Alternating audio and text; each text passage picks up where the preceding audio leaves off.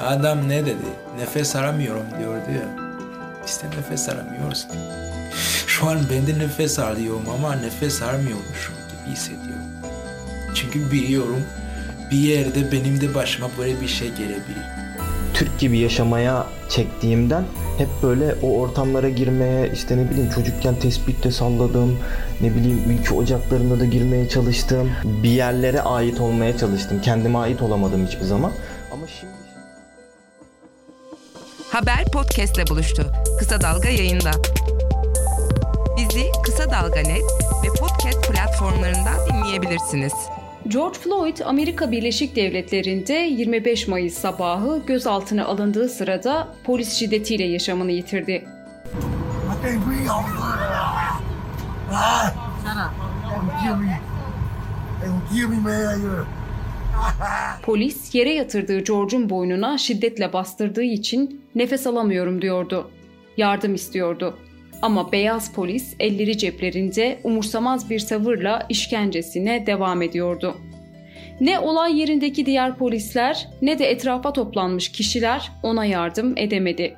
Ve tam 8 dakika 46 saniye boyunca nefessiz kalan George Floyd olay yerinde öldü.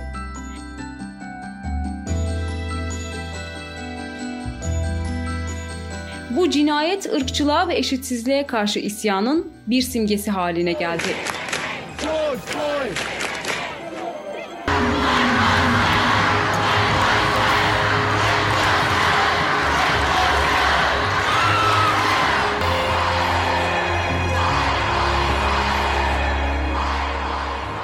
Black Lives Matter yani siyahların yaşamı değerlidir sloganıyla siyahlara yönelik ırkçılığa ve ayrımcılığa karşı tek ses oldular.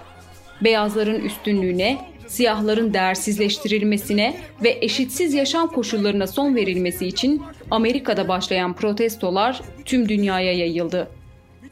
George Floyd'un ölümü Türkiye'de de protesto edildi.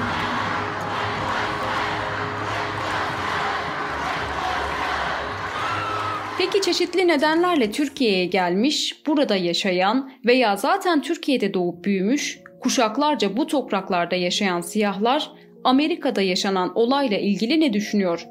Türkiye'de yaşayan siyahlara yönelik ırkçılık var mı?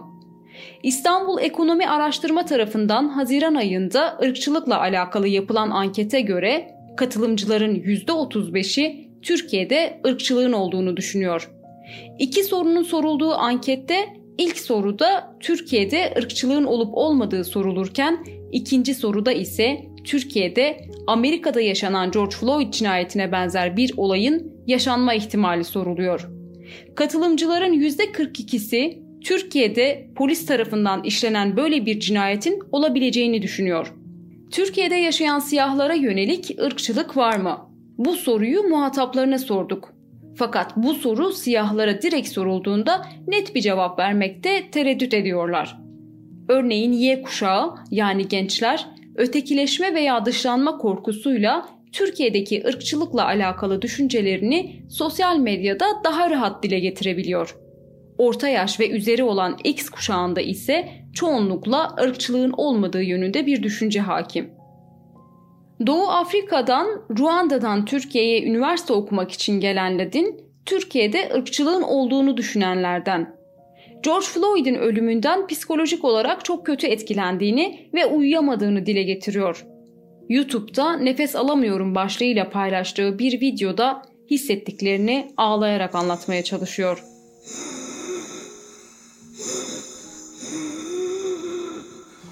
Uyuyamıyor olmamın sebebi de son biliyorsun. Amerika'da olan şeyleri biliyorsunuz ve onu gördüm. Rüyada gördüm. Rüyada o adamın yerinde ben vardım. Korkunç bir rüyaydı ve tekrar uyumak istemedim.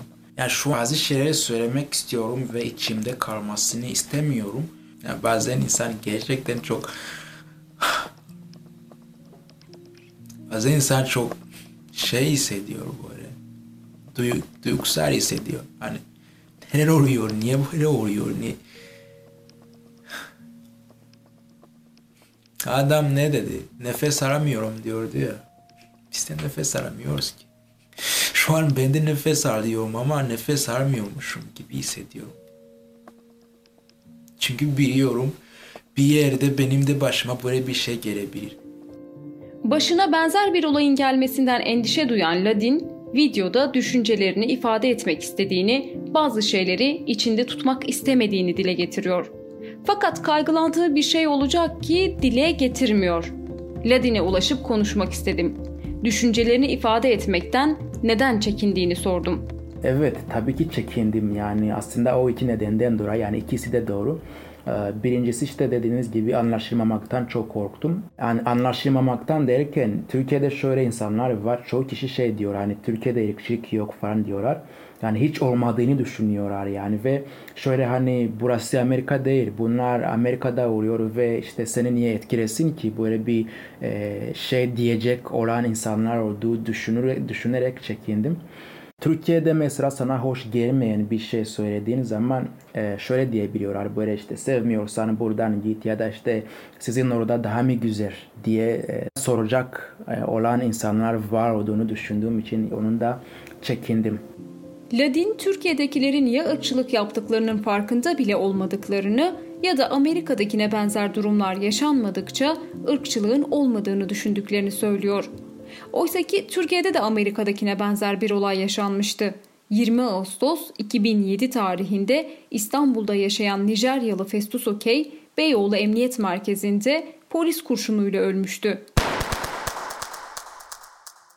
Futbolcu olmak için çalışan Festus Okey'i vuran polis Cengiz Yıldız, açığa alınmadığı gibi tam maaşla çalışmaya devam etmişti.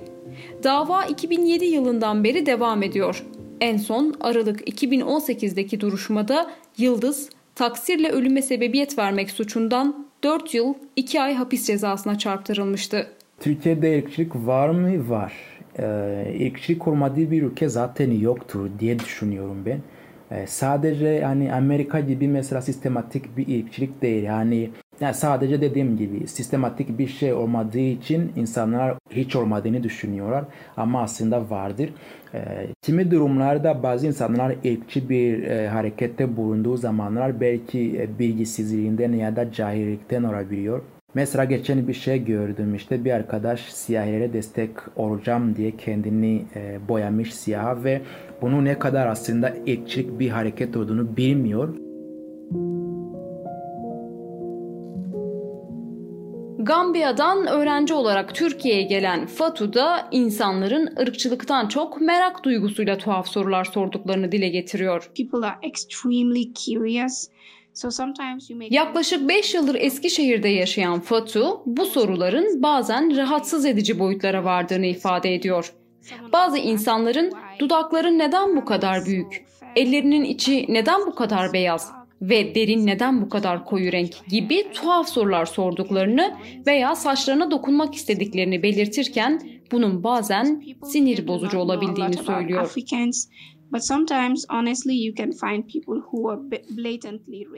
Fakat bazı davranışları kesinlikle ırkçılık olarak gördüğünü şöyle bir örnekle açıklıyor. Tramvayda bir kadınla karşılaştım. Oturmak için yer arıyordu. Ben oturuyordum, yanıma geldi ve benden kalkmamı istedi. Çünkü o bir Türk ve ben bir yabancıyım. Koyu tenimden açıkça belli. Dolayısıyla onun oturmaya hakkı olduğunu düşünüyor. Üstelik yanımda boştu ama yanıma oturmak istemedi.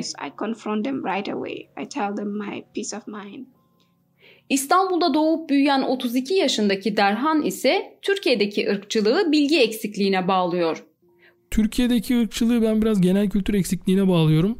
Televizyonlarda gördükleri veya radyoda duydukları, arkadaşlarından dinledikleri kadar ırkları tanıyorlar. Çok ırklı bir toprak değil burası. O yüzden hani farklı ırkları da tanıyıp onların gelenek, görenekleri, kültürleri hakkında da fazla bilgi edinemedikleri için burada farklı olaylar yaşanıyor tabii. Prodüksiyon şirketi işleten Derhan, siyah olmanın çocukluk ve ergenlik dönemlerinde çeşitli yükleri olduğundan bahsediyor ve bu yükün yetişkinlik döneminde daha farklı boyutlarda kendini gösterdiğine dikkat çekiyor.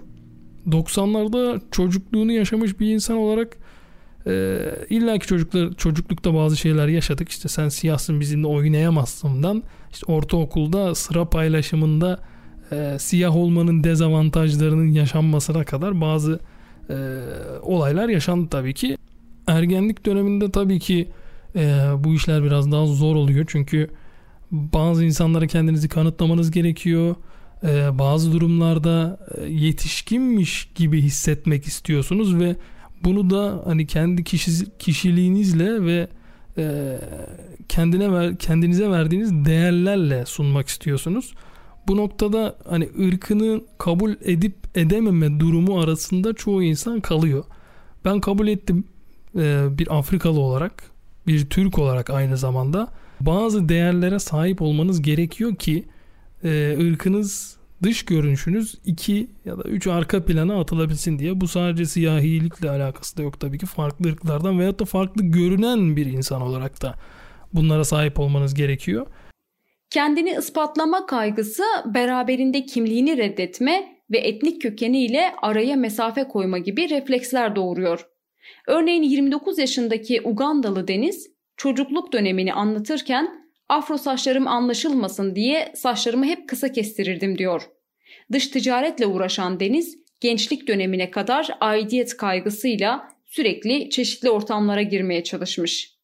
Bir yerlere ait olmaya çalıştığımdan kendime ait olamadım hiçbir zaman diyor. Ya hep çalıştım. Hep kendimi bir ispatlama çabasındaydım aslında.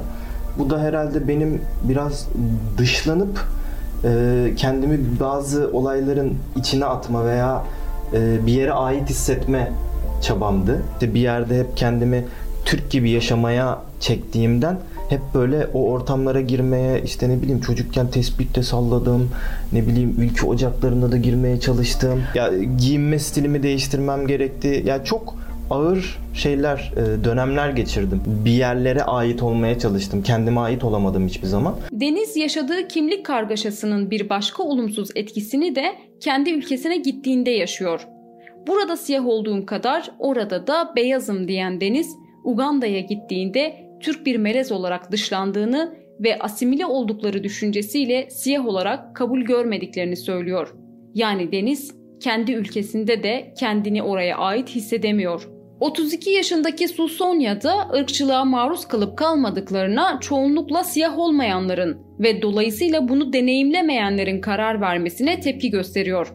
Hem Afro-Türk hem de Afro-Amerikan bir melez olan Su, uluslararası dijital politikalar uzmanı ve müzisyen. Sizin yaşadığınız ırkçılık değil ayrımcılık, sizin yaşadığınız bilmem ne değil bilmem ne diye kimin ne yaşadığını o insanlara geri anlatma hastalığı var. Ee, dediğim gibi uç noktası olması yani toplama kampları olmasına gerek yok. O da ırkçılıktır bu da ırkçılıktır. Zamanında bir devlet e, kurumunda işe alınmadım. Afro melez bir kadın olduğum için. Ee, işte uygun olmayacağım hani düşünüldü. Bu yurt dışında dava sebebi. Afromelez olduğum için kalifiye olduğum bir işe alınmamak e, sistematik sayılabilecek bir ayrımcılığın ya da ırkçılığın e, bir belirtisi. E, statükoyu tehdit edecek rakamda ve mevkilerde olmadığı için bu insanlar hala hani ne sempatiksiniz ne tatlısınız vesaire işte keşke benim de senin gibi bebeğim olsa vesaire gibi açıklamalar yapıyorlar ve bunu da ırkçılığın olmadığına dair bir kanıt olarak sunuyorlar. Afrika'da da beyazlara karşı ırkçılık var veya işte Avrupa'da da Türklere karşı ırkçılık var diye zaten Türkiye'de ırkçılık var demek dünyanın hiçbir yerinde yok sadece Türkiye'de var demek değil.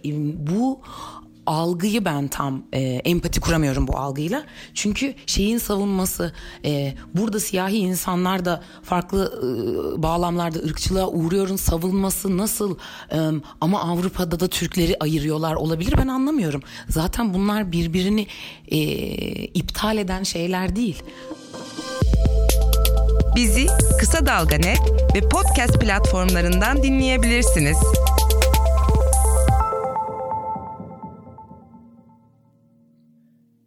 Baskın Oran Agos gazetesindeki köşe yazısında merkez medyada yer alan bazı haberlerde Türkiye'de ırkçılığın olmadığı yönünde bir tablo ortaya koyulmaya çalışıldığına dikkat çekiyor.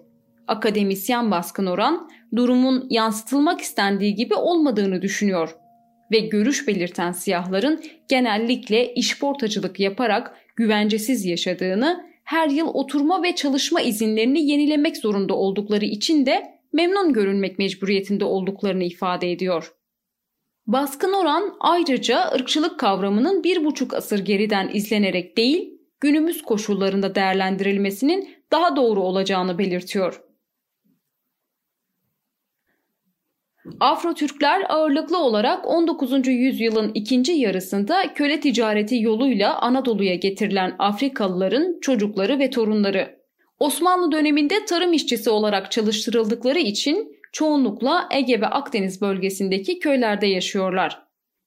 Beşinci kuşak bir Afro-Türk olan avukat Orhan Çetinbilek, baskın oranın aksine tarihsel bir değerlendirme yaparak Türkiye'de Avrupa ve Amerika'dakine benzer bir ırkçılığın olmadığını savunuyor. Bu sorunun şöyle net bir cevabı var. Ee, tek başına e, hiçbir e, bir şeyi baz almadan söylenemeyecek bir şey bu.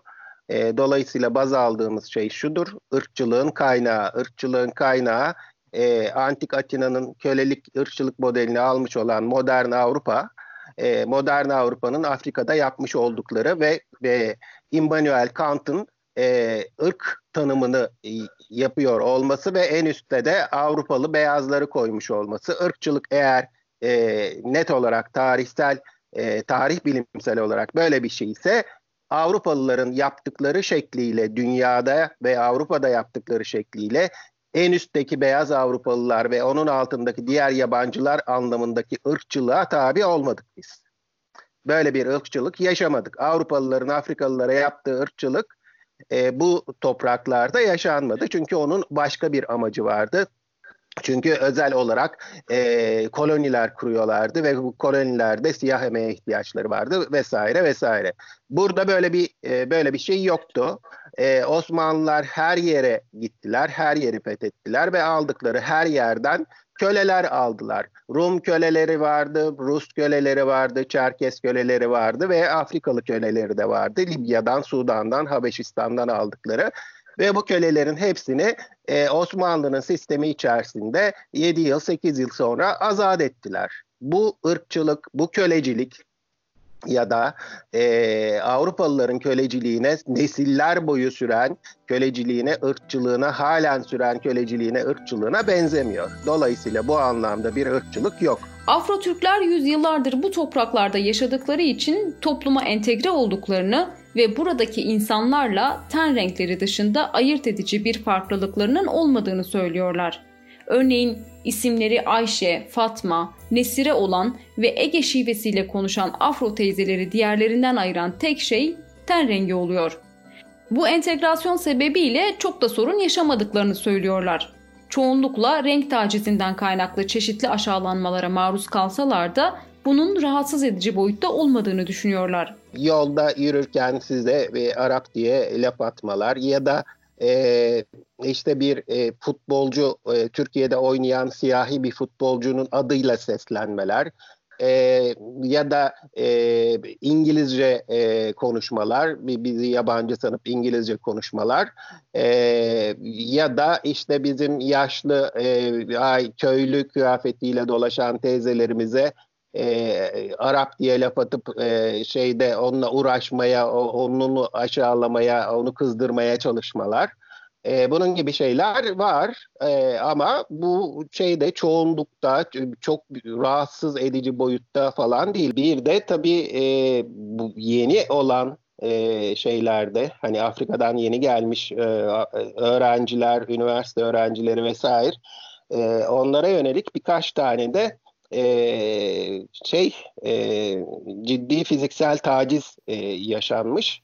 Barış Akademisyeni Lülüfer Körükmez 2017 yılında Sosyoloji dergisinde yayımlanan Ten rengi ayrımcılığı Afro-Türkler örneği başlıklı makalesinde ten rengine dayalı ayrımcılığın literatürde renkçilik olarak tanımlandığını ve insanların ten rengine göre farklı sosyal ve ekonomik muameleye tabi tutulmasının renkçilik olduğunu belirtiyor.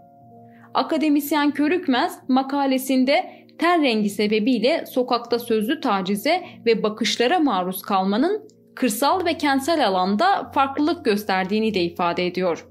Buradan hareketle Afro Türklerin yaşadıkları ilçelerde tanınıyor, biliniyor olmasından kaynaklı bu tür tacizlere maruz kalmadıklarını ya da nadiren maruz kaldıklarını belirtiyor.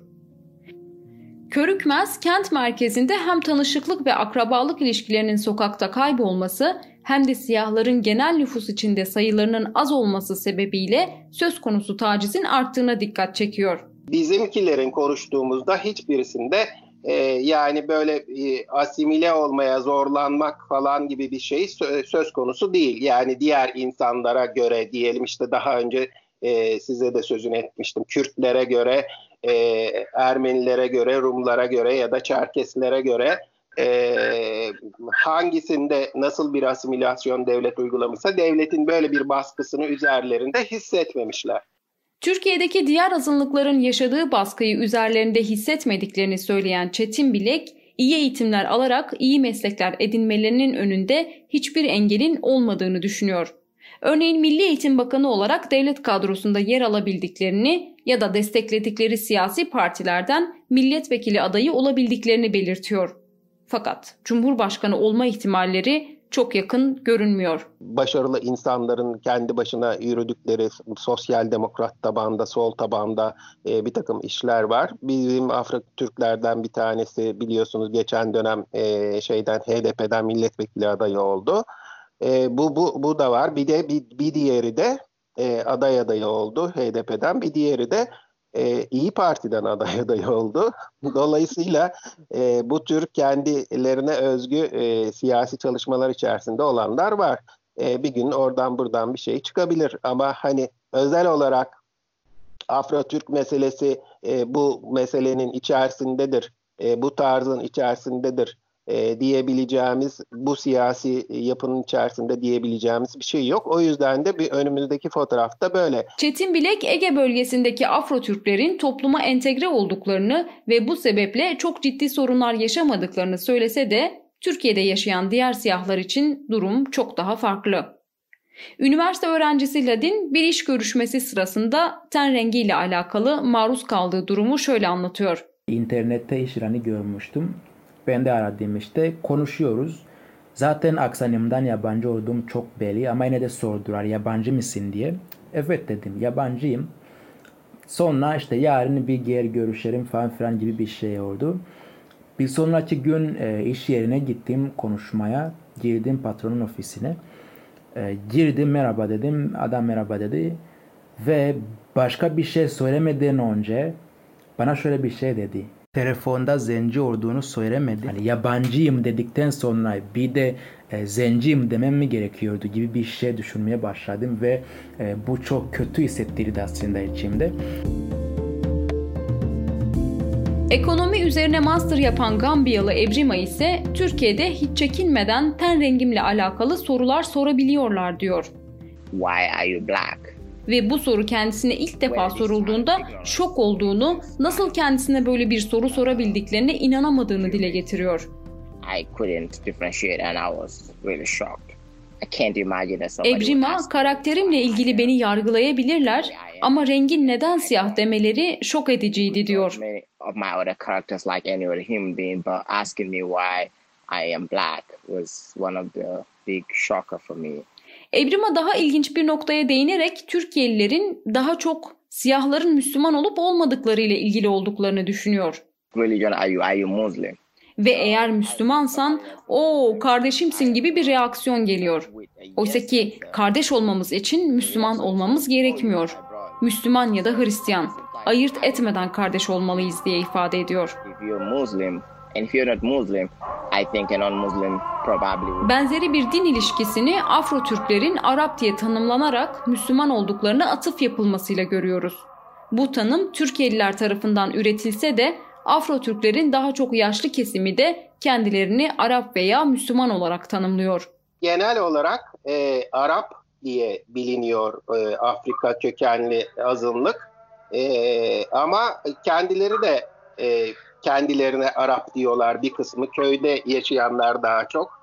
E, bu e, onlar için e, bir aşağılama olarak görünmüyor, bir saygı ifadesi olarak görüldüğü yerde var. Ama aynı zamanda toplumun içerisinde kimi zaman e, bu Arap e, cümlesi e, bir aşağılama olarak görülebiliyor. Mesela Arap kızı camdan bakıyor e, meselesi, yağmur yağıyor, seller akıyor, Arap kızı camdan bakıyor meselesi.